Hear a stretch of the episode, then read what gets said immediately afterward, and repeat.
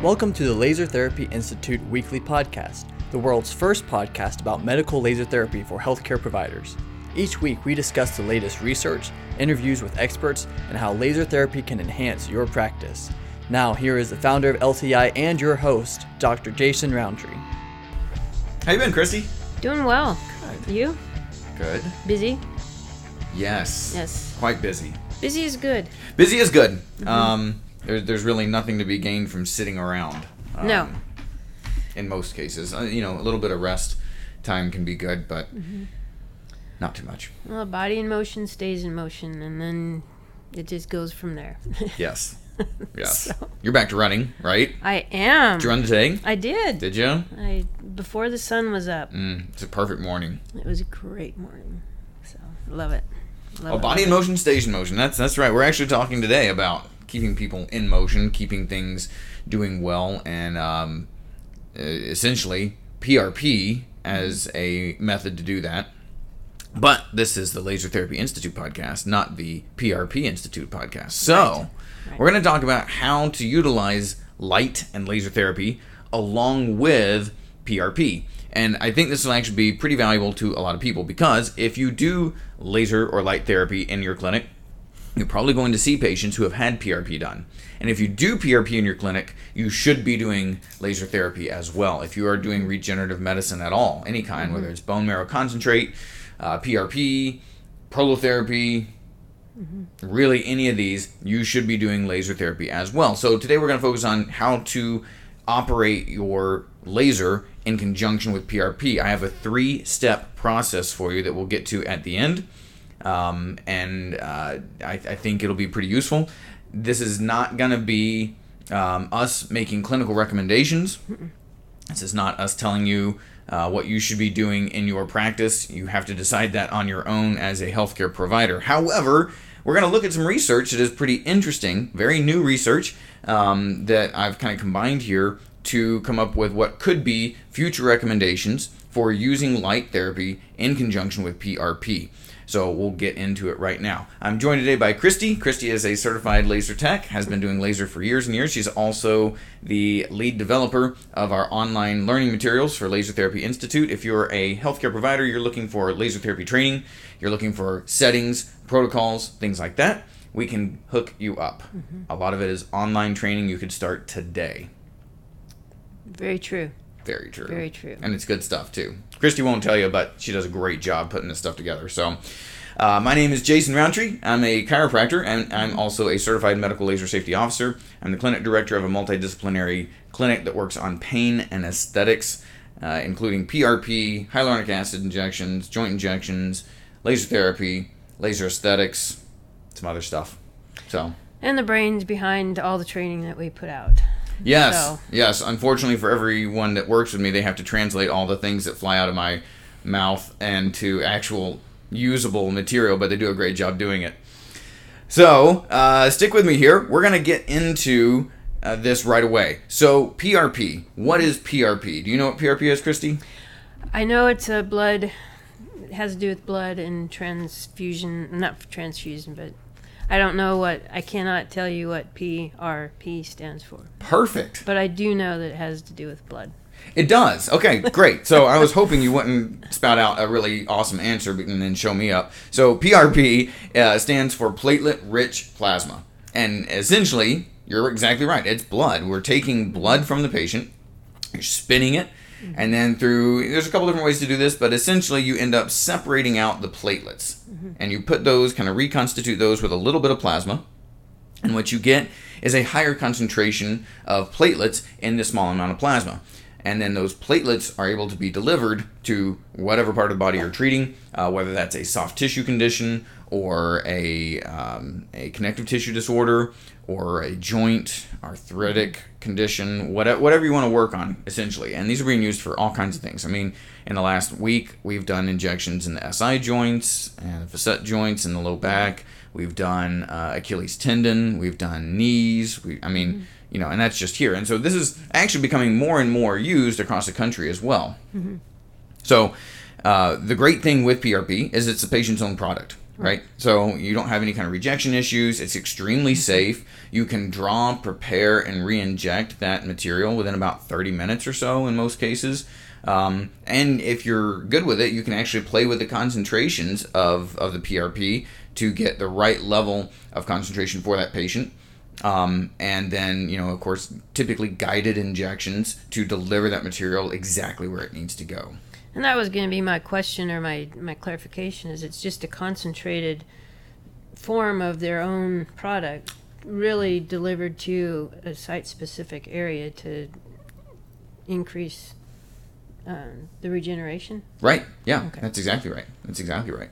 So platelets have a, a lot of um, intercellular signaling capability.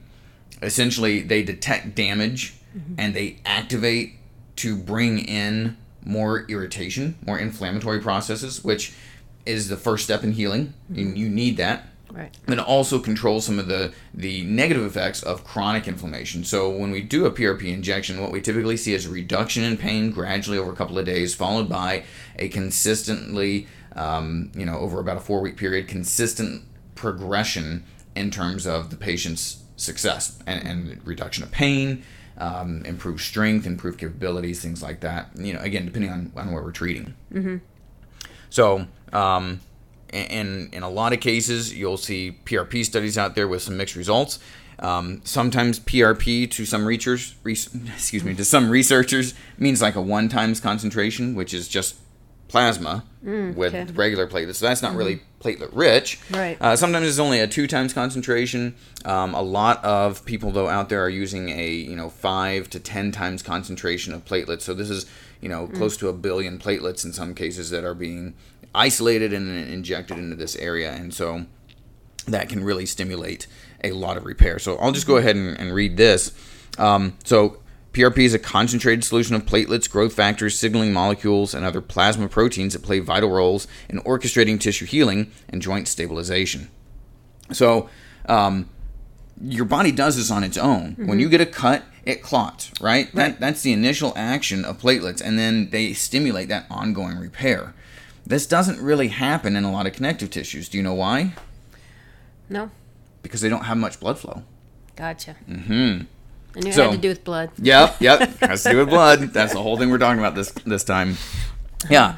So if you don't have blood flow to an area and it gets injured, then what happens is the injury just sits there and doesn't really do anything. Those platelets, the blood flow itself is not getting there to stimulate that repair process, or very little is. Mm-hmm. So the idea is you're taking the, the body's um, materials and just putting them where they are supposed to be going to do this repair. So... Um, Platelets have tons of growth factors, which are released at the site of injury, and then they continue to signal and they call for other healing factors to be drawn in. Um, it's it's very quick, it's very safe, um, and, and it, because it's really natural, it's great. So compare that to cortisone.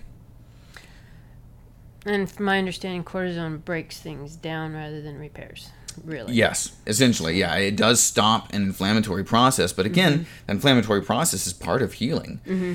And we know now... Um, really, really consistently, we've seen that cortisone actually deactivates important cells like chondrocytes that build up cartilage, right? And, mm-hmm. and and so if injecting, especially repeated injections of cortisone, does do damage to joints and connective tissues. So good thing to stay away from. And if we've got an option like P R P, right. that can be helpful.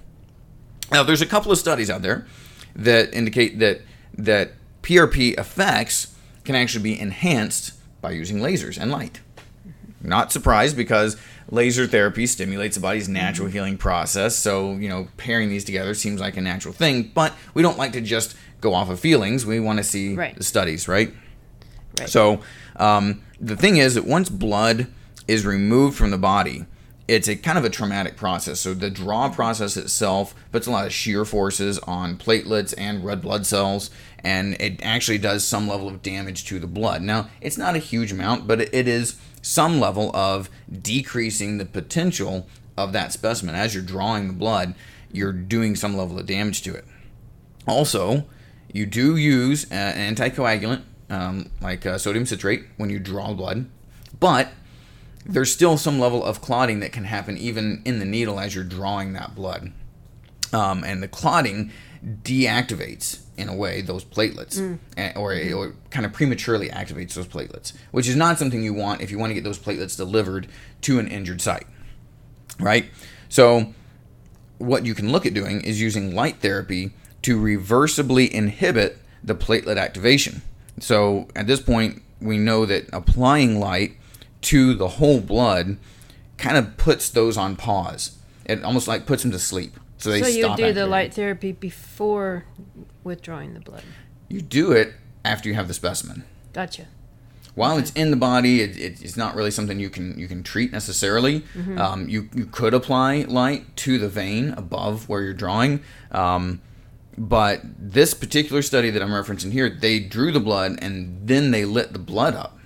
Okay. Mm-hmm. Okay. So they pulled it out, mm-hmm. got it in, in the in the syringe, right? Mm-hmm. Put the light on it, because you usually have a clear syringe, so mm-hmm. you can apply right. light therapy right. to that syringe.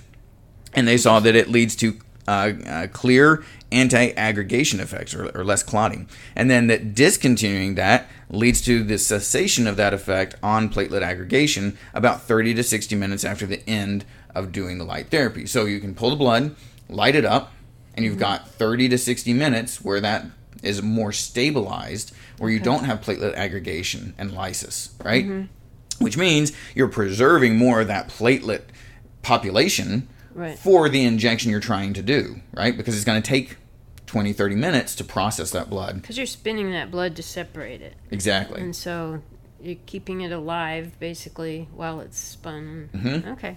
Yeah. Interesting. Yeah. Yeah.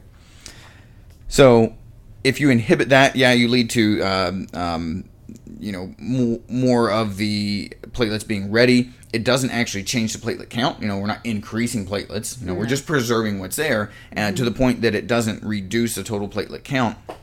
Even hours of uh, of doing photobiomodulation on the blood can actually preserve that for, for several hours. Wow. You don't really need that for P R P. You just need thirty minutes or so. Yeah. So, to, you know, really just hitting it with some light can can do quite a bit. Interesting. Um, and then because it's because it's temporary, mm-hmm. once you've injected it, they start kind of waking up, and then they get to get to work. Get to work. Mm-hmm. It's like it's, nap time's over. Right? Yeah, exactly. So, um, so that's the platelets, which are important. But then the other side said, you know, you got red blood cells that mm-hmm. can lyse. They, they they they start to kind of fall apart because of some of the forces involved with the draw and then the processing and so forth. And so um, this study actually says the high shear forces during specimen collection can liberate harmful hemolytic hemoglobin component components from disintegrating red blood cells, leading to oxidative stress. Oxidative stress is a process that damages cells, right? Mm-hmm. And so mm-hmm. putting a bunch of oxidative stress on the cells you're about to try and separate is generally not a good thing. Plus, if you lyse these red blood cells, then you're letting these cellular components just free into the plasma. And so when you do your centrifuge process, mm-hmm. you're going to separate red blood cells and the plasma. But mm-hmm. if you've lysed a bunch of those red blood cells, you've got red blood cell components now in your plasma. Mm-hmm. And that's bad, because oxidative stress means inflammation. The more inflammation that you um, allow to happen or cause to happen with your injection, the more painful the injection is. Interesting. Okay. Because that's a lot of stress even in the centrifugation process on the on the cells. And right. So, wow. Yeah, exactly. Hmm. So you want to avoid red blood cell lysis when you're doing your P R P process, and and so there's there's different ways to do that, you know, but really you can't avoid some of the the Uh, inflammatory oxidative effects that happen even just from doing the draw. And then yeah, over the next um, you know twenty, thirty minutes, especially if you're doing like a double spin technique, um, which seems to be about the best. You know, you spin it once, separate it, spin it again to separate, uh, you know, to concentrate the platelets, and then draw off enough plasma that you can really concentrate it. If you're doing that process, there's a lot that has to happen, yeah. and so you want to avoid as much of these inflammatory hemolytic pieces like getting into your plasma as you can. Um, if they do lyse, if these red blood cells do come apart in this process, it also releases platelet activating factor. What do you think that one does? Platelet activating factor. It gets things going. Yeah, it activates your platelets, yeah. which we don't want. No. Until it's until, until it's they're going back into the body. Exactly. So we don't want that. We don't want platelet activating factor mm-hmm. coming out. And also, it releases macrophage migration inhibitory factor, which is a really, really strong inflammatory cytokine.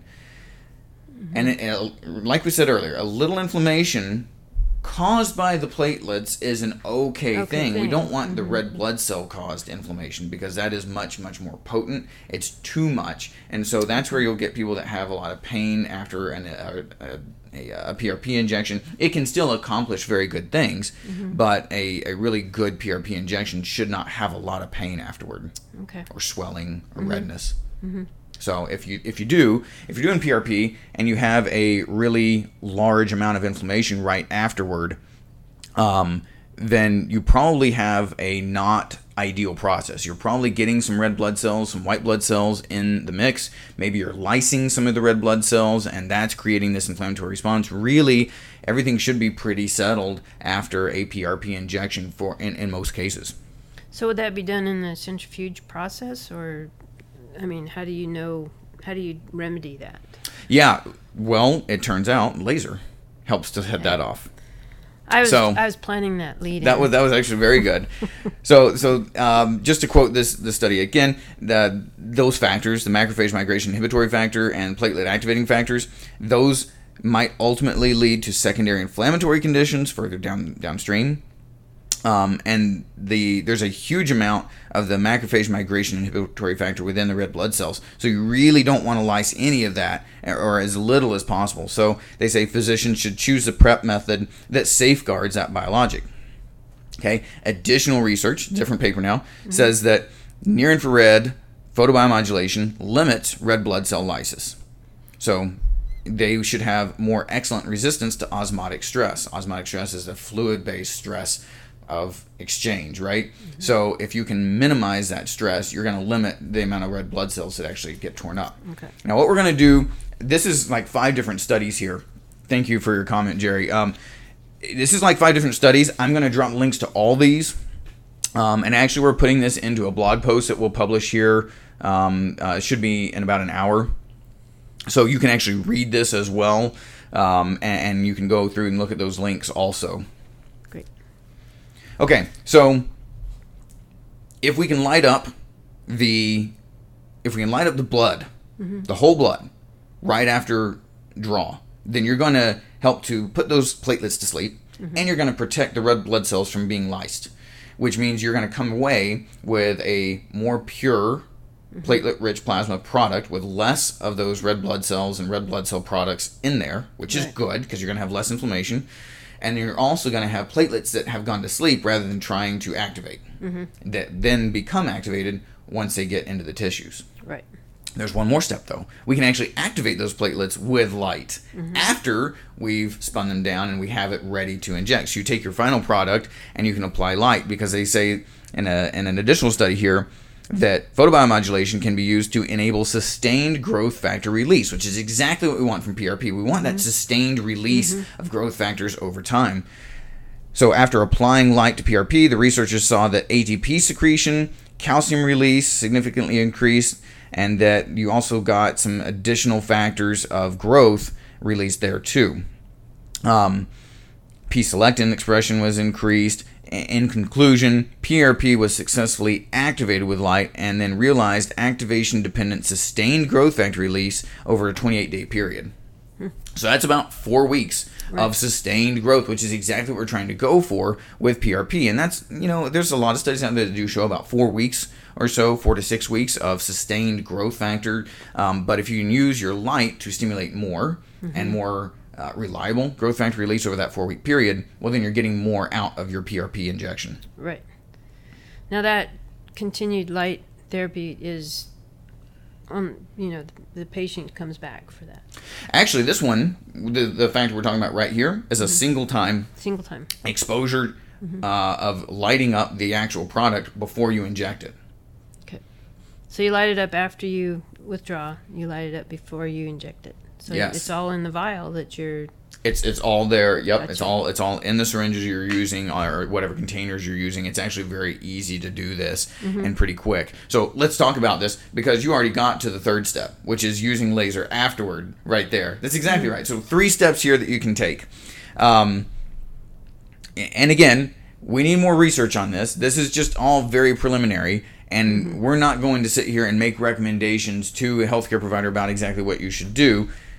this is just interesting stuff that probably in the future we'll see borne out. Mm-hmm. So far, this is what the research is kind of looking like. Step one would be a blood draw completed, and then immediately using photobiomodulation on that whole blood before you do anything else to it. And obviously, you're going to have your uh, anticoagulant already in the tube, but you can go ahead and as soon as that draw is done, go ahead and expose it to light. You need to have a wavelength somewhere between seven hundred fifty to eleven hundred nanometers, and you need to be using about one point five milliwatts per centimeter squared for your power density. Total dosage of one joule per cubic centimeter. So not centimeter squared, we're talking about cubic centimeters, yeah, because we're talking about blood volume. The second step is after you've gone through your centrifuge process and your multiple draws and you have a P R P solution ready for injection, there you're going to go ahead and light it up again. And this time you need to be between six hundred and twelve hundred nanometers for your wavelength, about five milliwatts per centimeter squared in your power density, and between half and ten joules per centimeter squared, which is going to be kind of difficult to, to calculate. So um, unfortunately, that's what we have right now from the research, and it's a big range, half a joule to ten joules per centimeter squared.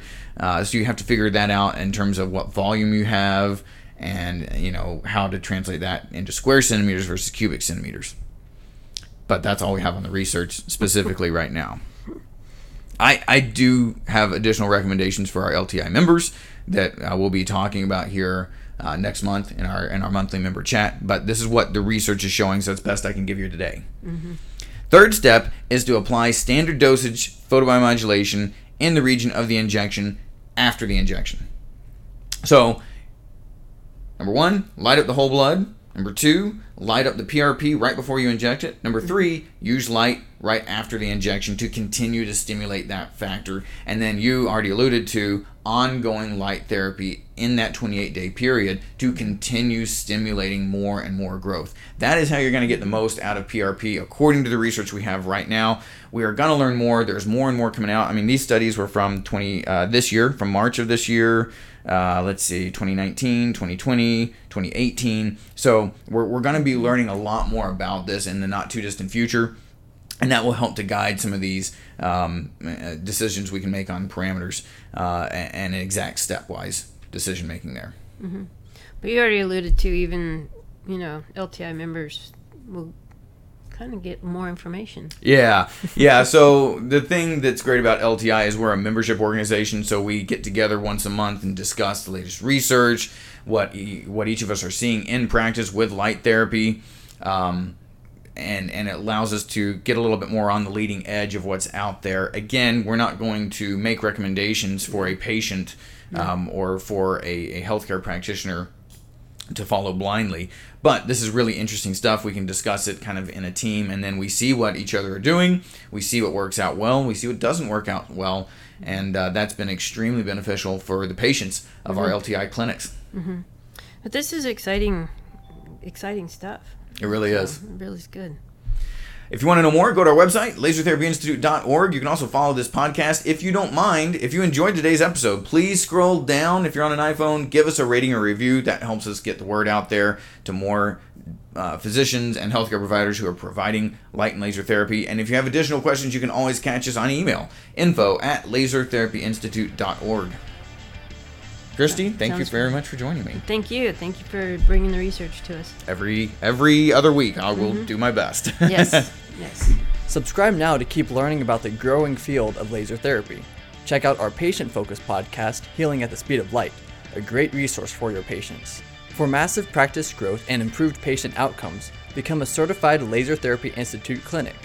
Learn how at laser therapy institute dot org.